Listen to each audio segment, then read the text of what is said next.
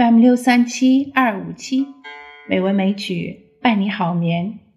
亲爱的朋友们，晚上好，我是知秋。今天是二零二二年十二月四日，欢迎您收听《美文美曲》第两千八百九十六期节目。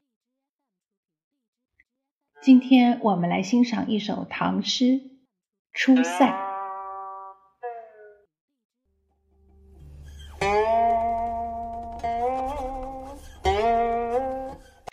出塞二首·其一》，唐代王昌龄。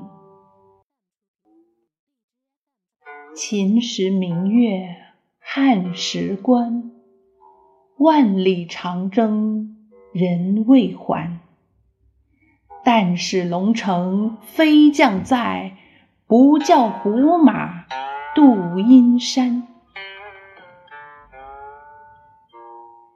依旧是秦汉时期的明月和边关，出关万里去参加远征的人都还未回还。倘若能够抵御外敌的龙城飞将还在，一定不会允许敌人的马蹄南下渡过阴山。这首诗。被人们称为唐朝七绝之首。这是一首慨叹边战不断、国无良将的边塞诗。诗的首句最耐人寻味，说的是此地汉关明月晴时，大有历史变幻、征战未断的感叹。二句写征人未还。多少儿男战死沙场，留下多少悲剧。三四两行写出千百年来人民的共同意愿，寄望有龙城飞将出现，平息胡乱，安定边防。全诗以平凡的语言，唱出雄浑豁达的主旨，气势流畅，一气呵成，吟之。莫不叫绝。诗从写景入手，秦时明月汉时关，皓月当空，照耀着万里边疆的关塞，显示了边疆的辽阔和景物的萧条。在月和关的前面，用秦汉。加以修饰，使意境更加高远，把我们引到了遥远的古代，更引人深思。秦汉以来，边防战事连续不断，一直持续至今，真是拖得太久了。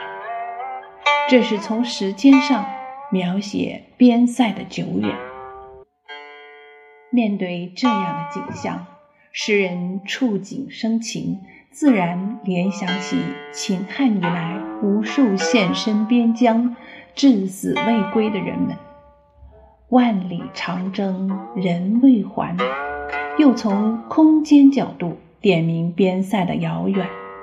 这里的人，既是指已经战死的士卒，也指还在戍守不能回归的士卒。人未还。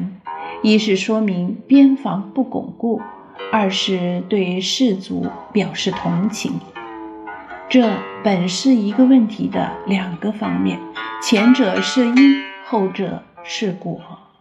这是从秦到汉，乃至于唐代都没有解决的大问题。怎样来解决这个问题呢？第三四两句就是诗人的回答。但使龙城飞将在，不教胡马度阴山。直接抒发了边防士卒巩固边防的愿望和保卫国家的壮志。只要有卫青、李广那样的名将，敌人的马队就不会渡过阴山。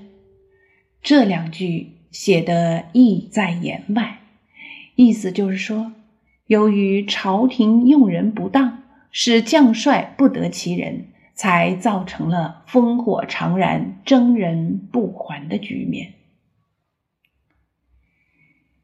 这首诗虽然只有短短四行，但是通过对边疆景物和征人心理的描绘，表现的内容是复杂的，既有对九数士族的浓厚同情和结束这种边防不顾局面的愿望，又流露了对朝廷不能选贤任能的不满，同时又以大局为重。认识到战争的正义性，因而对个人利益服从国家安全的需要，发出了“不教胡马度阴山”的誓言，洋溢着爱国激情。诗人并没有对边塞风光进行细致的描绘，他只是选取了征戍生活中的一个典型画面，来揭示士族的内心世界。景物描写只是用来刻画人物思想感情的一种手段，汉官情悦无不是融情入景，渗透了人物的感情色彩，把复杂的内容融注在四行诗里，深沉含蓄，耐人寻味。这首诗意境雄浑，格调昂扬，语言凝练。明快，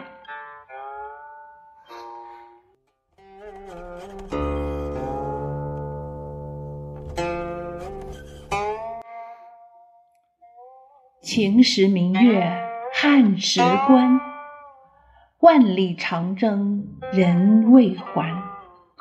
但使龙城飞将在，不教胡马度阴山。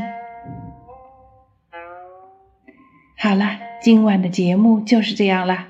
知秋在北京，祝您晚安，好梦。